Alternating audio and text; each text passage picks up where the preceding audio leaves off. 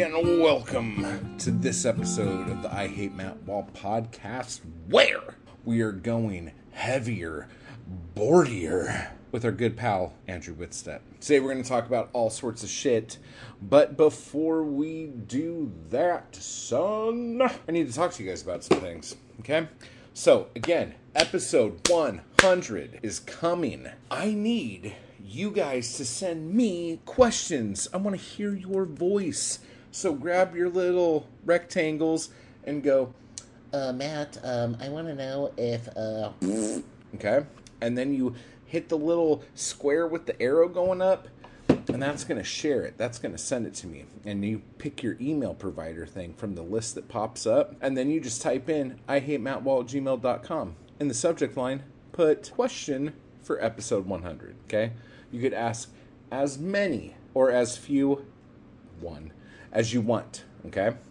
So get those to me because episode 100 is right around the corner. I think this is episode 90 or 91 or 92. Again, the last couple episodes, I made it clear that I have no idea how to count, okay? So get those to me and we will get this show on the road as quickly as humanly possible. So that's going to be awesome. Blood Shed Review Issue 2 is up now. Um, by the time you're hearing this, I think Drinking Less is going to be up. I know I've been um, teasing that for some time, um, but I did a live stream um, on YouTube with everybody yesterday where I individually made each cover extremely unique with its own wine stain. Um, so that was fun. And I even said Harvey Weinstein. Oh my fucking god. The things we do, people, the things we do. Pretty soon, we're going to have an interview with Mindy Simonson. We're going to have an interview with Dimitri Reyes. We're going to have an interview with Charlie Vaughn. And you might not know who Charlie Vaughn is right now, but you will once I'm through with them. Okay. And then we have a bunch of other stuff, and I'm going to be doing a lot of reading poetry on my YouTube. So if you are on YouTube, make sure to subscribe to Matt Wall Poetry and Publishing. Just type in Matt Wall and look for the cute face with the busta over the top of it. You know, this guy. But if you saw that, that means you're already on YouTube. So how the fuck is this supposed to work? All right, so with that said, have you subscribed to Heavy Bored yet? There's going to be a link down below, and if you haven't subscribed to Heavy Bored yet, like we're going to have some words. So subscribe to Heavy Bored. And now, without any further caca, on with the slow. you know, celebrities especially they and this is what Lerner gets into too. I think he misdiagnoses Oh, it yeah. in his book, but it's there's a reverence, there is a sacredness built into particularly poetry, right? This is literally the oldest art form besides, you know, cave paintings. I guess technically drawing is the oldest. But even before we had written languages, you know, this was oral. This was people reciting memorized lines or a memorized story to a group of people sitting around a campfire or something. that was somebody's job, you know. And then when we have written languages, we can preserve it and things like that. But it's a it's a sacredness. It's it's it's this old ancient art form that people want to be a part of. And I think celebrity artists, particularly so, you know, Franco, an actor or musicians Mhm. like Lana Del Rey or Jim Morrison, they want to participate in that kind of reverent, kind of oldest art form, even if they don't do it well. Yeah. right? Like you said, Yeah. yeah, anything can be a poem sure we can call these things poems but it doesn't mean it's a good poem right there is you know good and bad things and judgment is important but there is but like you said of- you said earlier like there's like critically acclaimed books that you read and you're like i don't fucking get it. Right yeah yeah. So where does like the objective and the subjective like where did those meet and begin and shit Whew, uh, it's an age old question. I'm constantly trying to figure that out because it's both. yeah, It is yeah. both. Like I, I could say that there's objective, clear and present standards of structure, of technique that we can point to and say, this is well done. This is what a good poem does.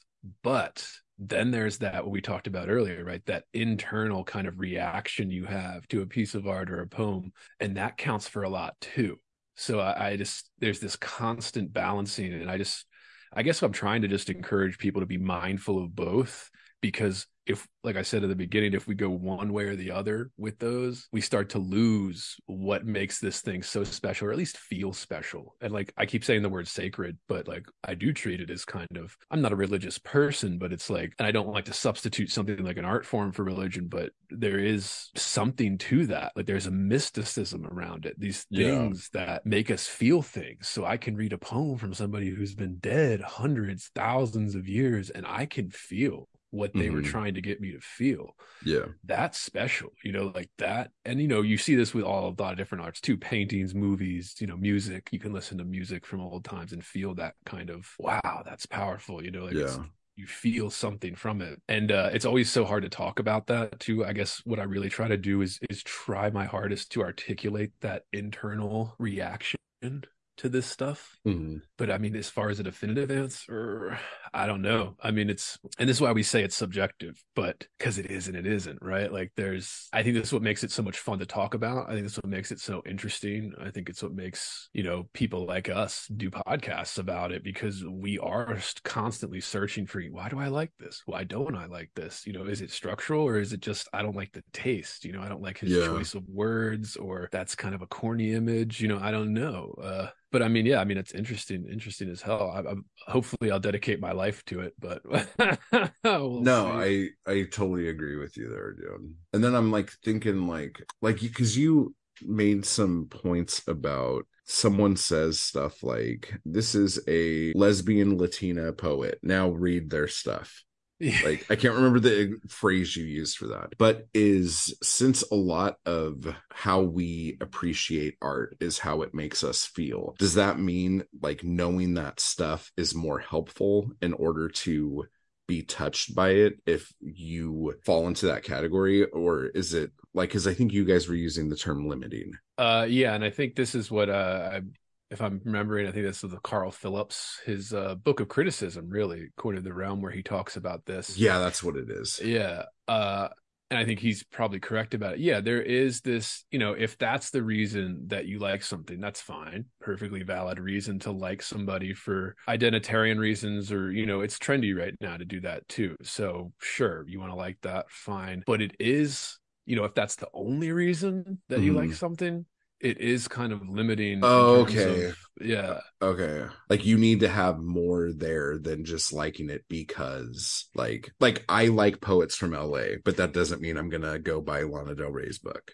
Right. Yeah. You know what I'm saying? So Yeah. like I, I understand okay, I get what you mean now. I mean, it's you know, it's just this overemphasis. It's kind of a narrowing. So if we're gonna like, he does it. Phillips talks about it in terms of kind of the racial obsession we have now, Mhm. Uh, where you do see people overpraising things that are just kind of okay or mediocre, but because they fit the right groups that are meant to be in the trend right now. I'm sure it'll be a different trend in ten years, you know, but right now this is what it is, and it's just yeah. I mean, is it good because it fits the trend right now or is it good because it's good you know I mean, is that more of a like a white knighting thing that you're talking about, or is it like a because like if let's say, well, this is one that I hear everyone bitch about every fucking five seconds. So Amanda Gorman, okay.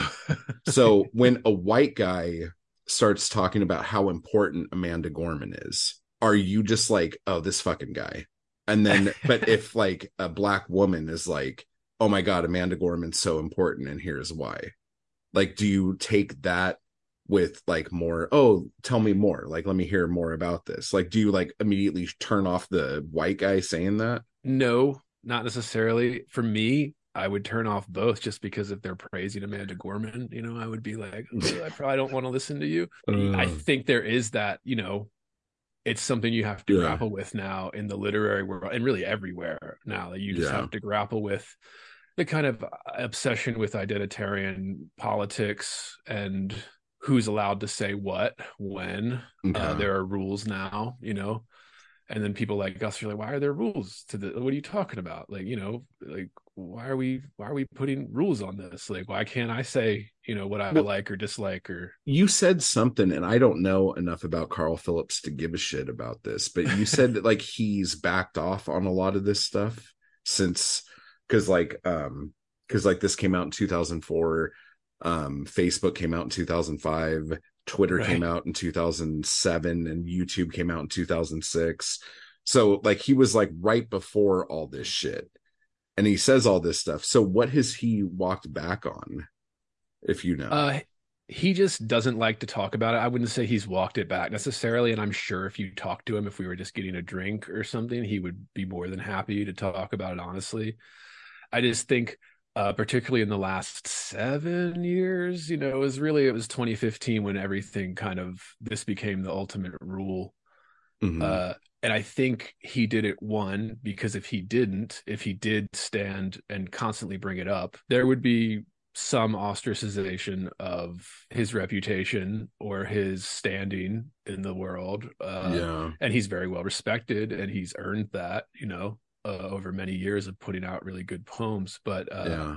you know, he's a Harvard trained guy. So he views it kind of in the Harold Bloom sense, where it's like, you know, it really doesn't matter. What matters is one, that reaction. And then, Uh-huh. yeah, the kind of subjective things we can point to structurally and things and say, oh, this is good or bad. But then there's also that kind of just personal, you know, warm feeling you get out of Yeah. uh, Yeah. reading something you would love. Um, But he the- walked back the kind of the example he used in that book is the Langston Hughes poem, kind of the black arts movement of the 1960s, which Oh, is yeah, a very yeah, yeah. protest protest heavy era Mhm. for good reason. We all know why. I mean, you know, very good reason for that. Uh, but then he's talking about looking back now 50 years later 60 70 years later like uh, does it hold up right or is it too obsessed with the moment that it was created in kind well of thing. that's what i was going to hit You you, know? up with too like because like i mean the wasteland like how does that fall into this? Because that was a direct um reaction to the war. So Right. how how does that fit into that? Uh, or is that so broad that it doesn't matter?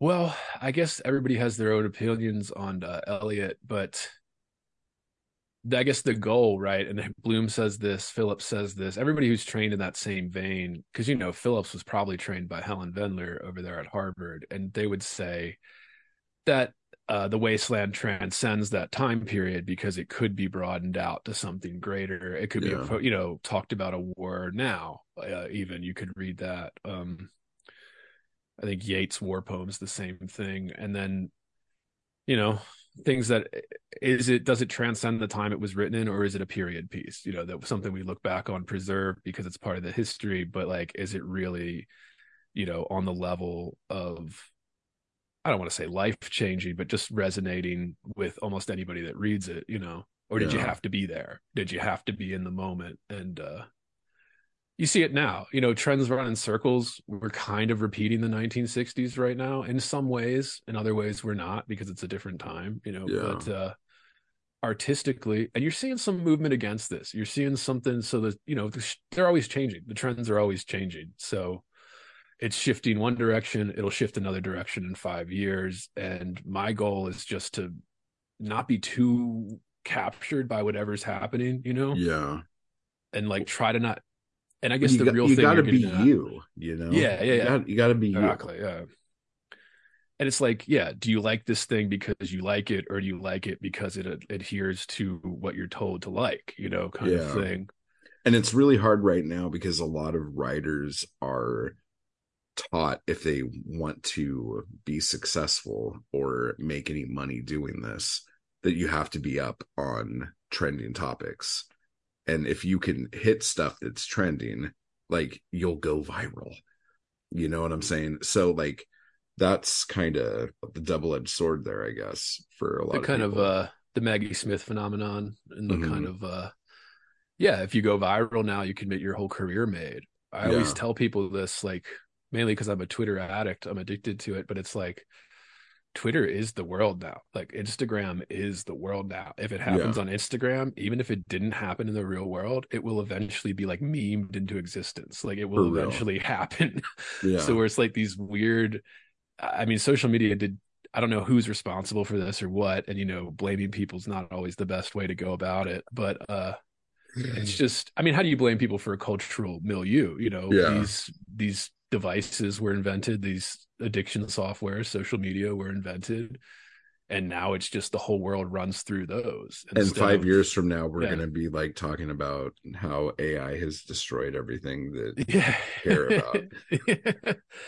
It's interesting with that too. The AI, they're, I mean, it's like every week there's something new that's like crazy and it's just like how did that already get that much better in like a week dude oh it's fucking crazy like what you were saying about eliot like you might know this i i'm not aware when the wasteland came out did like the average public know that it was in response to the war mm, I don't know enough. I the average public, I would assume no, um, just because the average public, I assume, wasn't reading. Well, like the average, stuff, but the average person poetry. who was reading poetry at the time. Uh, probably because that okay. was a huge deal. I mean, yeah. you know, the world wars were pretty big deal yeah. to everybody uh, that lived through them you still all the modernist writers they all had to write a war book because they yeah. were all drafted to go over there Fuck and, like, yeah, they had to get shot at i just i don't no know um because i know how eliot like like specifically tried to confuse people with what was going on. So i didn't know if in his um because i've never read the stuff that he wrote that was trying to fuck people around like that.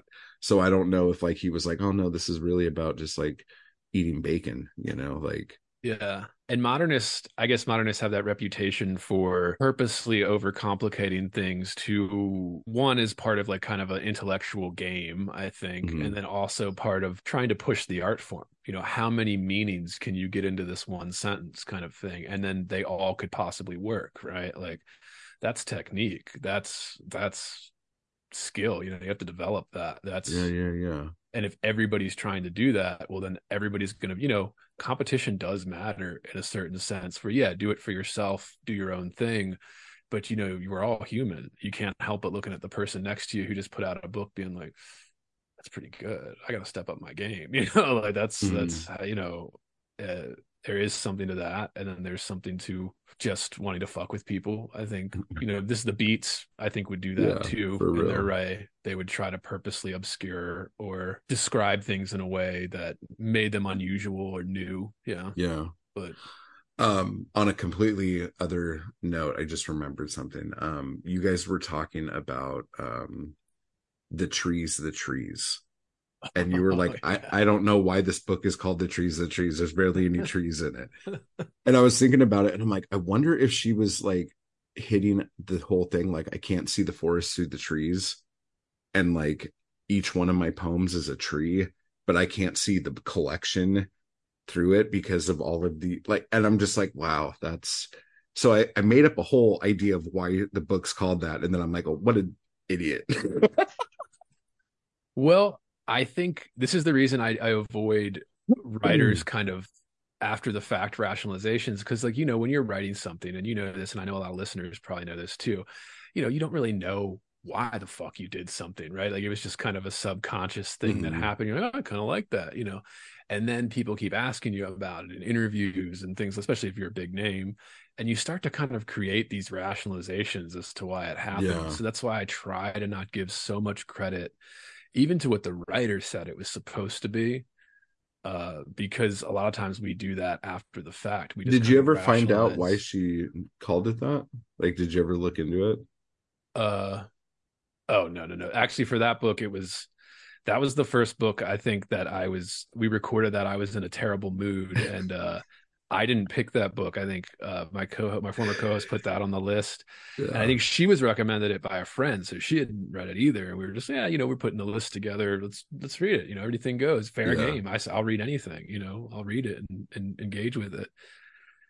And that was when I just kind of got started going on rants about Instagram poetry and like how bad it is, and but it is the thing that everybody, if people are consuming poetry now, they're probably consuming the Instagram poetry. Yeah and there's a lament about that but oh yeah.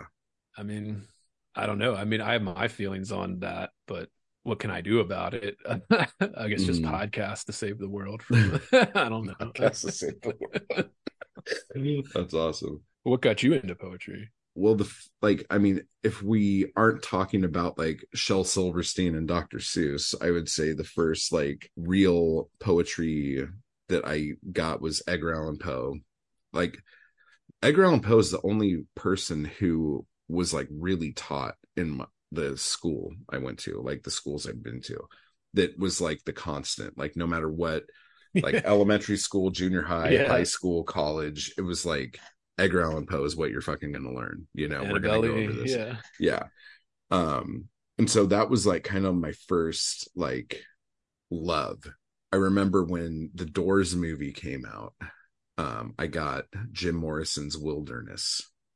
And i remember there was one poem in there that i really liked that i read over and over again but i can't remember what it is and i don't remember anything else about the book. And when I, this like junior high age like i was like telling my family like i'm really into poetry now like i'm really digging this. And so like um i got like a robert frost collection and like a longfellow collection and um just a bunch of other more like pre them like classical stuff and it was okay i i didn't like go over the moon about it but the iliad was a huge thing in school for me and then um canterbury tales like I Oh, loved yeah. that.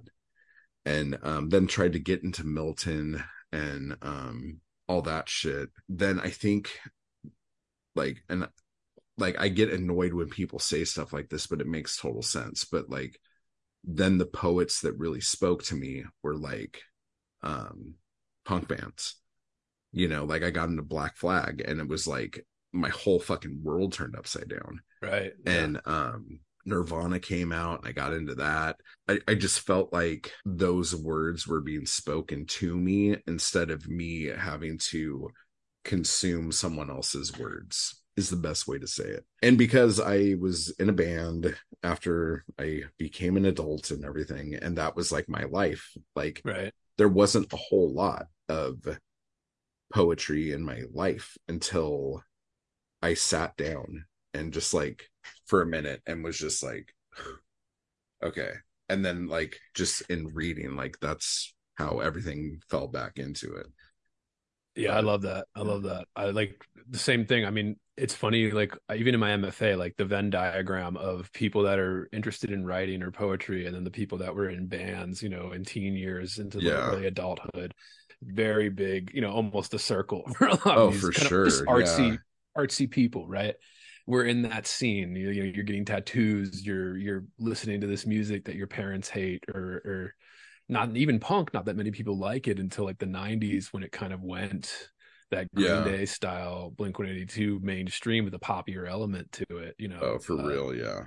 and I'm an you know I'm a millennial, so I fucking love Green Day and all that. Uh, I'm a Harry Potter guy, you know. but yeah, for same for me, like it was music. It was music. I'd never read a fucking poetry book apart from like you know being taught the shit you get taught in school, and I hated it. You know, didn't Mhm. care, didn't even know how to read it.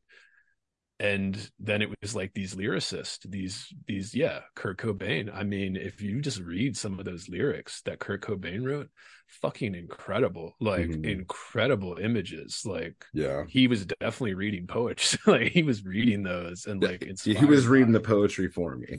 for yeah sure. yeah really into the indie rock scene when i was in college and like modest mouse still one of my Mhm. favorite bands isaac brock's lyrics i think he's one of the best in the business at writing lyrics even though their last couple albums were a little fallen off but like you know that run they had you know in the late 90s early 2000s every Yeah. fucking song he's having poetry in there and Mhm. then you get into college and you're just kind of like bukowski that you can do this you know that this can be poetry and then you just kind of starts to snowball you know into one thing after Yeah. the other i love it i love hearing when people get into poetry through music because they're they're different things but they're not unrelated you know there's Yeah. overlap you're for real. reciting a, a, a rehearsed kind of carefully art carefully placed list of words in this order specific order to give people that feeling that Yeah. that, that meaning behind it I think a uh, lot of it too is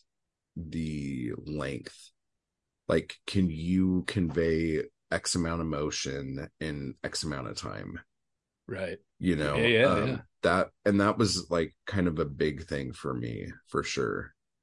You know, um, because as far as like like literary influences go like i like around the same time when i'm like listening to a bunch of punk and i'm like listening to nirvana and the whole fucking thing um is when i picked up naked lunch because that movie was going to come out soon Right. And um i picked that book up and completely blew my mind because like i had just never seen anything like that before and like i couldn't believe the words i was looking at and i felt like i was doing something bad like i was like is anyone watching me like should like i be looking over my shoulder when i'm reading this you know Some of those images, I know I'll never forget some of Oh, those my images fucking God, dude. The whorehouse descriptions. like, yeah Yeah. Just like Just- you can put that in a book. Oh, like, yeah, you know, for real. Like, And- yeah. then like honestly like later in life when i found out uh, like oh yeah this book got busted for obscenity it's like yeah no fucking shit dude like of course it did especially in the um, 50s. yeah, no shit and I, but like that blew my mind and then fear and loathing in las vegas um blew my mind and um but breakfast of champions breakfast of Oh, champions yes. was the book like i got fucking the butthole tattoo on my finger there Wow. um but um like breakfast of champions fucked me in a way that like nothing ever had before and i think a lot of it had to do with like the satire is amazing but how simple it's like hey i'm gonna talk to you like you're from another fucking planet and you're a Right. complete fucking idiot and you don't know what the fuck i'm talking about and i'm gonna fucking t- tell you some very complicated shit Yeah. in a fucking very childlike way Right. you yeah. dumb fuck listen to me this is how it is and i just like i i don't know dude like i felt like vonnegut was like my grandpa for a long time you know I'm glad like you brought it up. I love Vonnegut. He's Oh, my literally, if I had to pick God. favorite writers, Vonnegut is the reason I wanted to be a writer. Exactly. Champions is my favorite. It's oh my best. god dude thanks best. Yeah. like most people won't say breakfast of champions and i'm like no dude breakfast of champions is better than slaughterhouse five shut your fucking mouth I'll listen say up it too. Yeah. but I would also say Breakfast of Champions, the funniest novel ever written. oh it's like hysterical Show, show, yeah, show me a funnier book than this. Like, is this funnier? Like, even like the ones that were known for humor, you know, like, Yeah. like, Dickens had some funny jokes in his, but like it's not as funny as Vonnegut. Like, Uh, no and that's the funny thing too because like yeah. people will say like oh dude you got to read this book it's hysterical i'm like oh have you read breakfast of champions and i'll give them breakfast of champions and like sometimes it hits sometimes it doesn't but breakfast Right. of champions is the one book that i bought more than any other book because i would read a copy of it and beat the shit out of it read it all the fucking time and then give it to somebody and then never get it back and so like i'm like okay well i'm off to get another copy of this right. but yeah. like that was like my catcher in the rye you know that was the thing like i took with me everywhere i went you know back when people would carry a book with them everywhere they fucking went you know it, it's Yeah. just like you could open it up to any passage and just start reading and fucking completely no matter how many times you read it just be entertained and like learn something. You know like every time i read that book i feel like a dumbass. You know there's always something. I'm like i've read this book how many times and i'm just hearing this now? Like what the fuck is oh but yeah so that got me on a huge Vonnegut kick but that got me into writing and wanting to fucking Right. create and shit. But like i mean i've gone through everything now but um for the longest time it was like breakfast of champions slapstick sirens of titan yeah, Sirens of Titan, um, you gotta have that in there. yeah, dude. Um, and then I think Mother Night was my least favorite.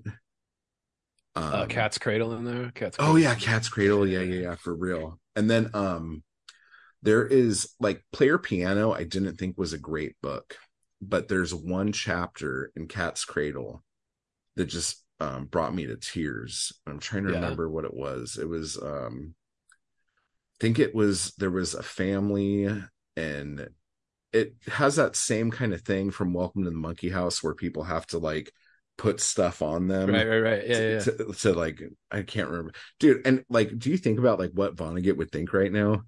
Oh, he would be eviscerating. He would be Like- writing columns in the New Yorker that eviscerate everybody and like talk about how ridiculous everyone's being. Oh my fucking god, yeah. dude!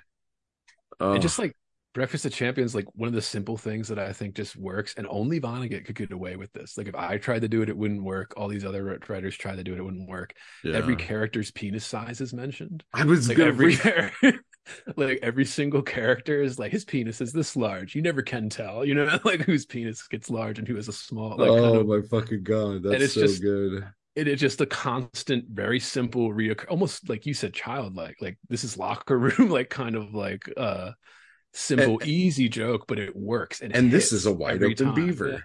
Yeah. you know? yeah. And, but it's funny because like he does those things with things that we think are silly, like penis size, what a beaver is, and then he's like, and this is a Nazi flag. Right. This is what it looked like. Yeah. And so like uh, and this is a gun and it can like make someone not live anymore. And here's why. And like, but it's like those things wouldn't have worked on that level if he didn't do the little things in the beginning. Yeah. You know, it's just like it's fucking brilliant, dude. It's such a fucking good book, man. Edgar Allan Poe, like back to that, like yeah. I thought all poetry had to be gothic. Like I'm like, oh, that's what poetry is. So it's it, you know, this is what it is. It's got to be like really sad. Some chick's dead. You're really upset about it. You might have been the one that killed her. Who fucking knows? Who cares? You probably have syphilis. Let's like just keep going with this, right? so then I started like trying to find like probably like 18 ish. I'm trying to find every gothic book that I could find to try to get the same feel. And because I'm going to like, there's no internet, I can't figure this shit out. I have to just like dig. I start going to all these used bookstores that have gothic sections. And the gothic section at a used bookstore are romance novels from the 60s and I, so I buy all these books. I'm like, what the fuck is this? Like, this is so that um that pretty much took me out of that. And then because I'm um a big pulp fan, like weird fiction fan, oh hell yeah. like um like Clark Ashton Smith and H.P. Lovecraft. And are you a are you a. Ross Howard. Macdonald fan? Um, yeah, but I think other people did it better. Yeah. You I'm know, a huge Ross Ross like- Macdonald guy. Like, do you like um Raymond Chandler at all? Oh yeah. Yeah. I've read Like, all his Like with Ross Lady Macdonald, in the Lake. Yeah. Lady in the Lake, dude. His It's my best favorite one in my yeah, Oh it's his best my one. Yeah. god! This fucking guy, this fucking guy, dude. Oh shit! Do you know how many fucking arguments I gotten into over fucking um people saying the big sleep or fucking um the long the goodbye? big sleep the big sleep and the long goodbye get a lot of reputation because the movies that were made from and they're so, not like, they're- even good. right yeah Those yeah, movies yeah. are really fucking bad, dude. even the long goodbye it gets overpraised by like la people because it's about la you know Oh, like he was it, the dude. la crime writer you know? Yeah, no, dude, fucking Lady in the Yeah. Lake. And that's the crazy thing too, because like a lot of the Lady in the Lake bits um are about like Big Bear, like where I lived when I was up in the mountain. And so like like Running Springs is a name of a town coming up the road, and and that book he called it like babbling something. You know, like everything had like a weird different little name, but then he would say, like, I crossed the dam, and I'm like, oh, I know where that is and then he would like say something else. I'm like, oh, I know where that is. And so I'm like going through my town trying to find all this shit. But no, Lady in the Lake is fucking amazing. That is such a fucking good book. But oh yeah like, so I I prefer um like Philip Marlowe to like Lew Archer. You know what I'm saying? lew archer's a little his moral backbone i can see is why people go to uh uh the philip marlowe more than lew archer because lou Uh-huh. archer has a little bit more morality to him Okay. he's not willing to do certain sleazy things, you know, like Yeah, he doesn't yeah, want to yeah. sleep with the girl, even though he does sometimes, you know. So maybe that it's not as kind of gritty. And it's a little later, you know, Chandler was kind of before Yeah. Macdonald and all those guys. But what you said about the depressing aspect in like the gothic style that you were introduced to with with Poe Mhm. and all that. Funny story. Uh when I was teaching, I was really I was assisting as a grad student, my mentor, uh, one of her undergrad poetry workshops in grad school.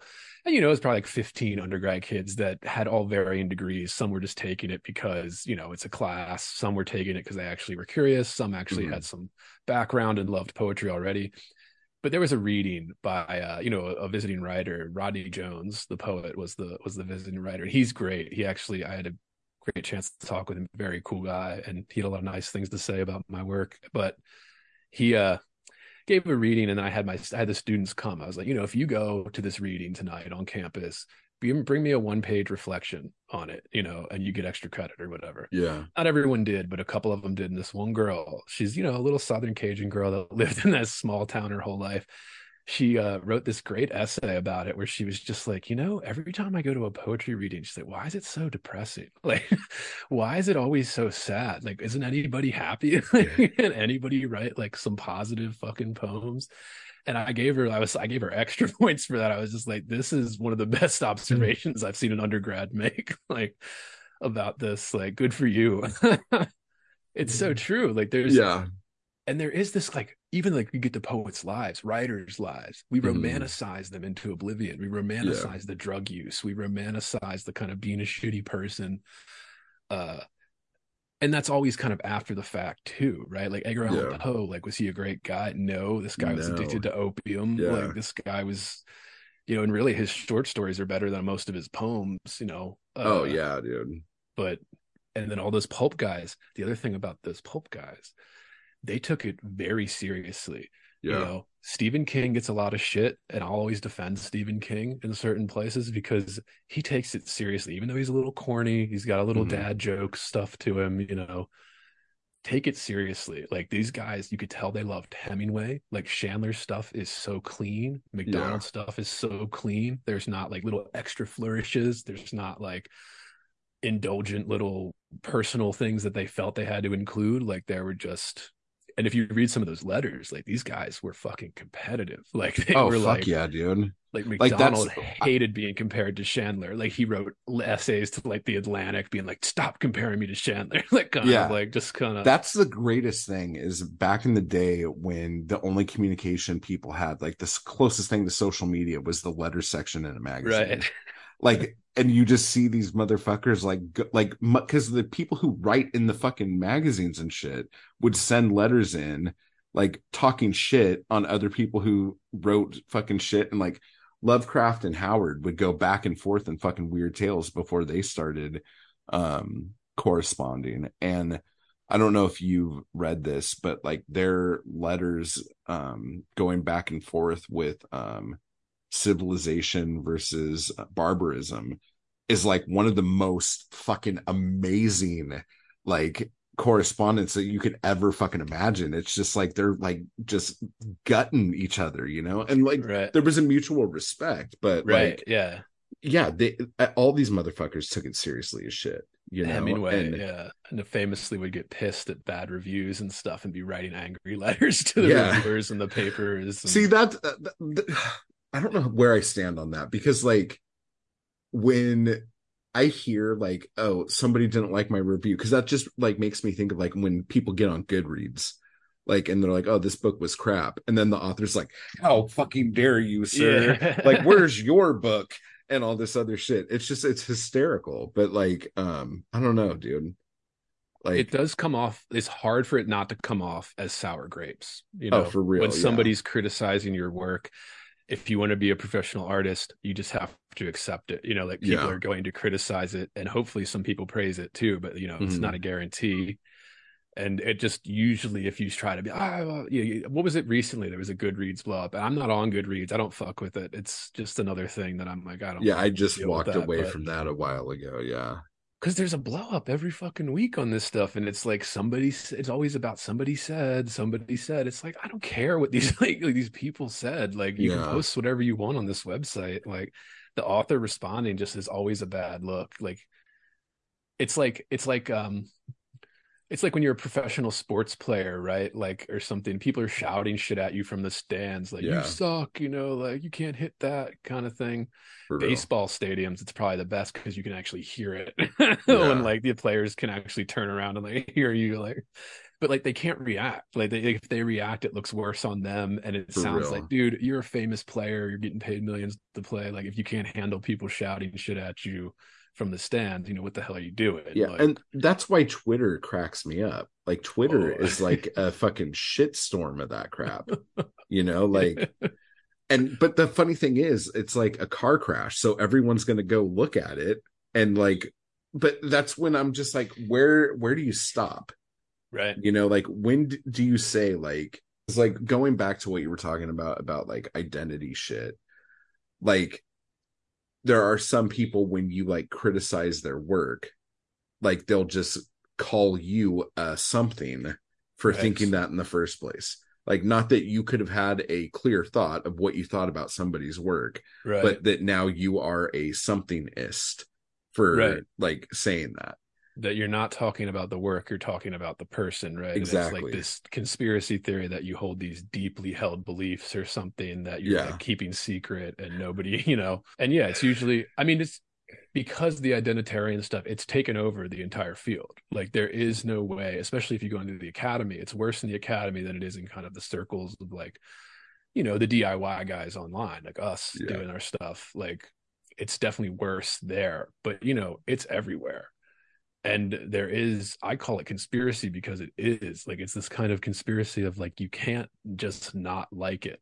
There has to be like a deep seated reason like some ism inside you that is making you not like it. Like it's Yeah. just and it, that's why i say like it is narrowing. Like it narrows the scope. And now i think it's a disservice to the author too because we're trying to engage fairly with the work and then if we're saying oh anybody who doesn't like this is you know whatever a racist or something that's the reason you don't like it Yeah. it's like well you're insulting the author too kind of secondhand by saying that people aren't going to engage with his work fairly or their work fairly you know like and it does it just there's a that's a cloud over everything right now and i think it makes people very afraid it makes the art suck. It makes the kind of self-censoring that we're seeing everywhere and not even self-censoring but like publishers will cut out certain things of your books certain descriptions because they're worried about that. Those those accusations flying around is like well only a horrible person could think up this thing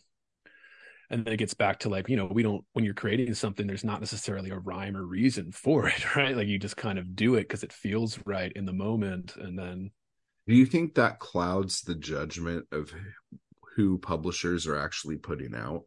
oh definitely Like, absolutely Do they want to put out somebody who is above reproach in that sense?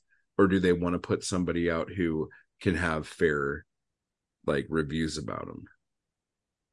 Um, I think reviews in like the big five presses that are putting out the books that you know everybody wants. Everybody wants to deal with one of the big five presses. Uh, you know the New York publishing houses that are the Yeah. big big five, big four now. Although I guess they the government shut down that deal with Simon and Schuster and Random House. But uh, Oh, so that's not happening now?